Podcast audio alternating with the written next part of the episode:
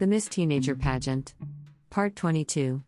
It was already 8:05 and night had choked out whatever daylight was remaining over the small town of Devon. Julie was vexed.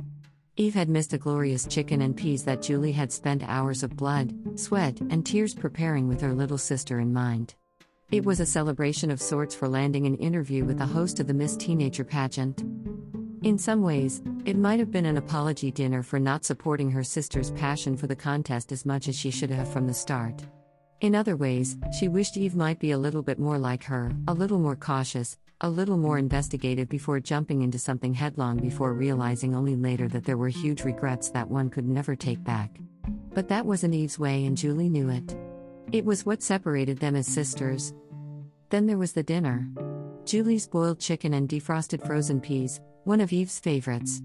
A generous helping of mashed potatoes and a green salad with tomatoes from Pop's garden had topped off one of the most delicious meals they had eaten in weeks.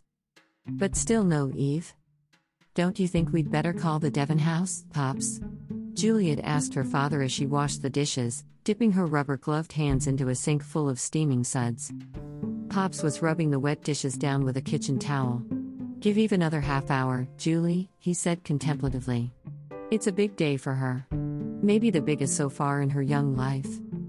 Pops had been drying the same dish for the past 15 minutes. What could have kept Eve? He wondered. It was only supposed to be a short meeting with this Mr. Sabine, wasn't it? And who was this mysterious ruffian, anyway?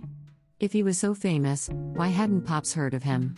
With very little prodding, Pops began wondering how many other teenage girls Mr. Sabine was interviewing at his hotel room. Meanwhile, Back at the hotel, Eve's heart was a rabbit kicking and thumping. The thought of being mentored in the theater by the one and only Glenn Sabine was almost more than she could wrap her mind around. But there was a condition. She would have to abide by certain terms, he had said. Terms? Eve asked innocently. What terms, Mr. Sabine? Simple, he replied in that tone of voice that could melt ice cream on summer pavement. Very simple, Miss Jones.